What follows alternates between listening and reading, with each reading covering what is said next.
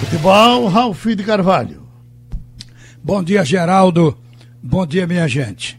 O Esporte está fechando o turno com a sexta melhor campanha em 10 edições disputadas.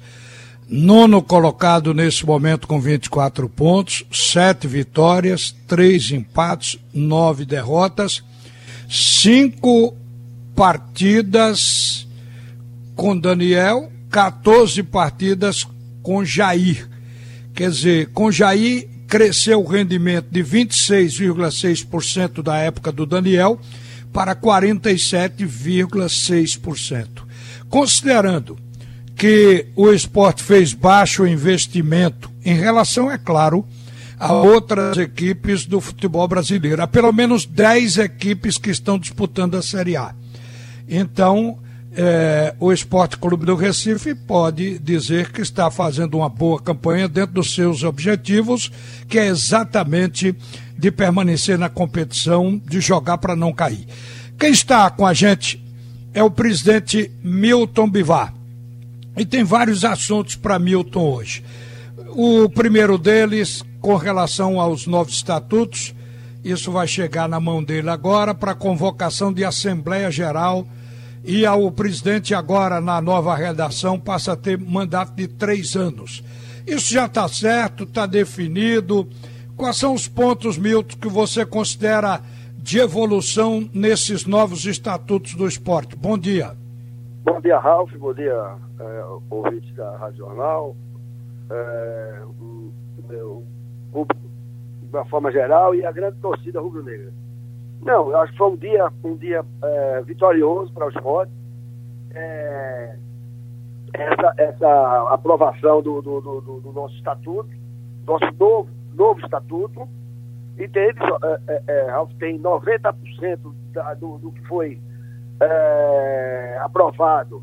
São coisas assim que vai ajudar por demais, e também muita coisa voltada para que a gente não tenha mais assim, gestões temerárias, sem que a gente possa interceder, pelo menos em algumas coisas, para evitar maiores prejuízos durante o decorrer de um mandato de qualquer outro presidente que venha a ter o Esporte.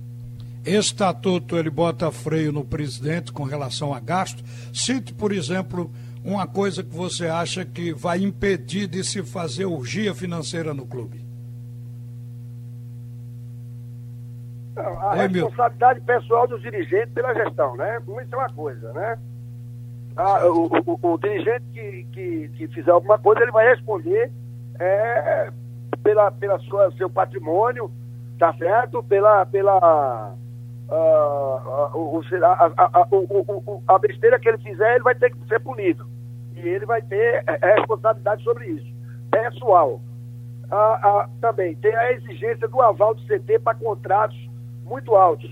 Então, por exemplo, o presidente for fazer qualquer tipo de negócio, e que seja um negócio que envolva um valor alto de dinheiro, tem que ser levado para o conselho, para que o conselho dê um ok ou não.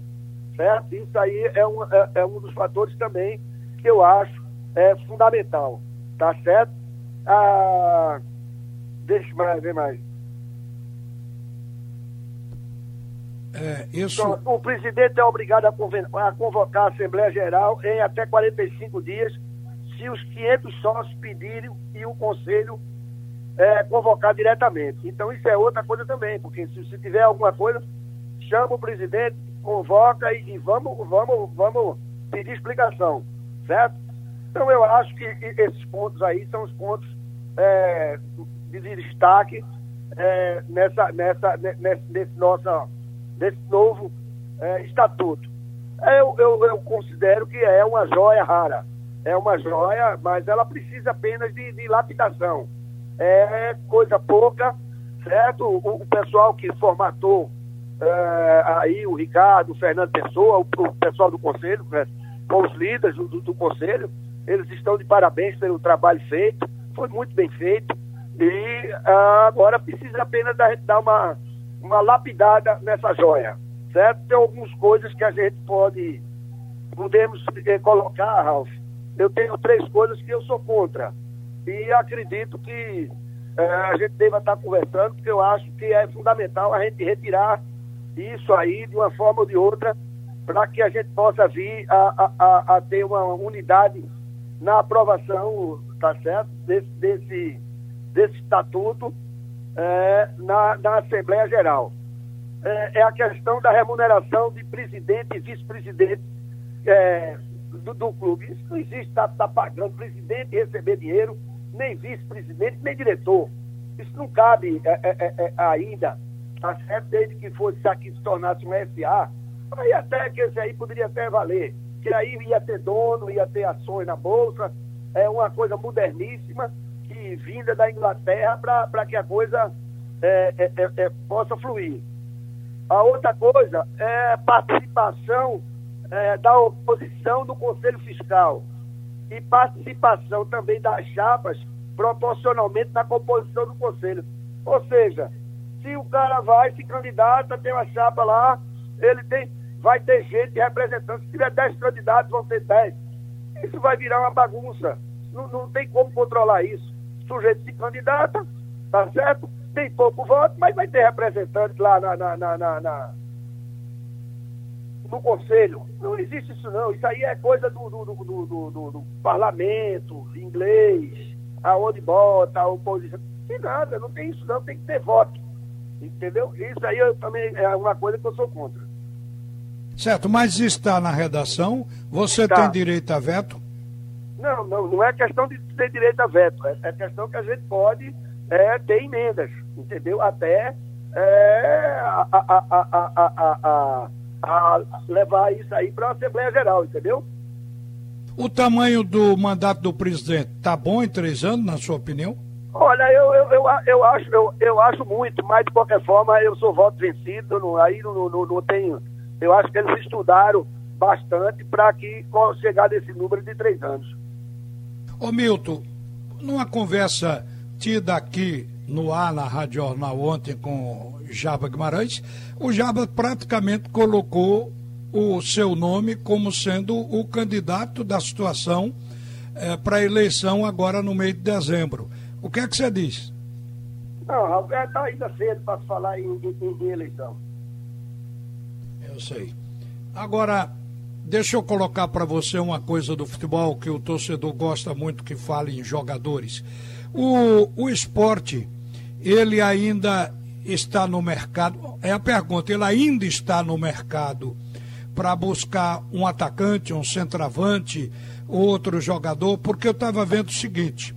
O Sport contratou o Rogério, contratou outros atacantes, quer dizer, tem uma série, tem o Hernani Brocador, tem todo esse pessoal.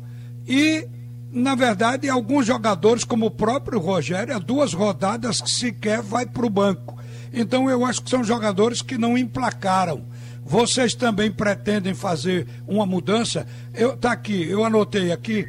E lembrei agora, tem Brocador, Marquinhos, Bárcia, Lucas Venuto, Maxwell e Felipe para a peça de ataque do Sport. E o Sport ainda precisa de atacante. Como é que você está lidando com isso? Não, é o seguinte, você quando contrata, o ideal que você tenha, por exemplo, zagueiros. Você tem que ter 5 zagueiros. Laterais. Você tem que ter 5 laterais. Entende? E você, atacante, não é diferente. Vocês são mais ainda, porque você tem 3 posições. O que cai pela direita, o do meio e o da esquerda. Acontece que em alguns jogos, em algumas situações, o Sport está jogando com 2 homens lá na frente. Fazemos o losão com 2 meias e jogamos com 2 homens de ataque, certo? 1 pela ponta e 1 pelo meio. Ou então os 2, como esse último jogo a gente jogou, certo? Jogamos sem... centroavante, se você lembra, no primeiro tempo da partida contra o Atlético Paranaense, a gente jogou com o Bárcia e o Marquinhos, apenas, lá na frente. Então, a utilização dos atacantes está sendo um pouco menor. E é natural que você, na hora de viagem, na hora de você dar montagem do time, você procure aquele que está mais bem preparado para que possa entrar no decorrer das partidas. Todo jogo fica fora, um zagueiro fica fora, dois laterais fica fora. Volante, por exemplo, a gente tem aí os 7 volantes, todo jogo jogando com 3 ou 4, 3 ficam fora. Isso é normal em todas as equipes do Brasil. E não sim, é mas aí, especificamente... Levar, como eu vi um sujeito falar, não, essa formatação da equipe do Sport foi mal feita. Como mal feita? Como mal feita? Quer pegar um jogador reserva e diz, olha, é raro, trouxeram fulano que ele está na reserva. Meu amigo, só joga 11. Ô Milton, mas com relação ao centroavante, porque Brocador de fato não deslanchou. Então é fase, ficou... é fase. Eu já falei sim, isso. Mas a pergunta é, você já não vai contratar ninguém para essa posição ou ainda vai buscar esse homem? Não, a gente está, nós estamos em busca de oportunidades. Situação financeira é dificílima, a gente está fazendo das tripas coração para manter esses jogadores mais ou menos em dia, tá certo? Eles têm uma compreensão muito boa com relação a mim e a diretoria de uma forma geral, certo? Então eu não posso agora estar fazendo loucura e me prejudicar na hora de pagar as folhas. Você, lá atrás, quando você demitiu o Guto e trouxe o Daniel, você argumentou que o Esporte não tinha emplacado um pensamento que era copiar, digamos, o modelo do Atlético Paranaense e que não deu certo, promovendo jogadores da base, coisa desse tipo. Então você justificou suas mudanças naquele momento. O que dizer se você tivesse copiado o modelo? O Atlético hoje está como vice-lanterna, só conseguiu 16 pontos no campeonato. Já não é mais modelo ou ainda é? O problema do Atlético é um pouco diferente, Ralf. O Atlético vendeu não sei quantos jogadores aí titulares, o Rony, o outro menino que foi para a Inglaterra. Então vendeu os seus craques, os seus melhores jogadores, e quando ele foi para o mercado atrás de reposição, ele viu a dificuldade hoje, que é muito grande, e você conseguir contratar. Veja, o Esporte nesse momento, não seguindo o modelo do Atlético, você contratou muita gente antes mesmo do Jair, e a gente dizia que o campeonato do Esporte era um campeonato à parte, com mais 9 equipes. São aqueles 10 clubes do mesmo top, onde se inclui Bahia, Ceará, Fortaleza, o próprio Atlético Paranaense. Hoje, o Sport está na frente de todos eles. O Sport está na frente até do Corinthians. Isso aí, o Corinthians é de alto investimento, mas está na frente no momento. Está na frente do Ceará, do Fortaleza, do Atlético, do Botafogo, do Bahia, do Vasco, do Curitiba, do Bragantino, do Atlético Paranaense e do Goiás. Então o Esporte está sendo visto como tendo feito até aqui no primeiro turno uma boa campanha, exatamente porque ele está à frente daquele pelotão que a gente considera que esteja no nível do Esporte. O que é que você diz? Não, eu digo o seguinte, o presente em futebol, o presente não é diferente. O presente não garante o futuro. O fato de a gente estar na 9ª colocação, a gente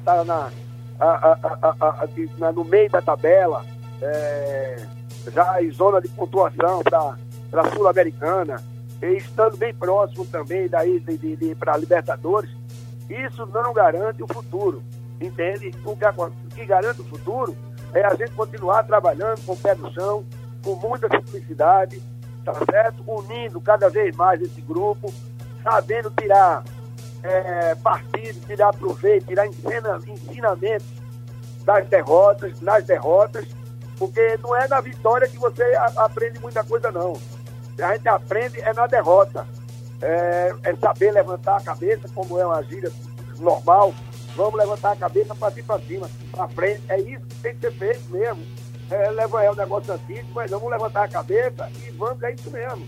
Então, estar preparado, é um campeonato dificílimo, onde vamos ganhar alguns jogos, vamos perder outros tantos, mas o mais importante é que quando a gente perder, a gente tire ensinamento daquela derrota.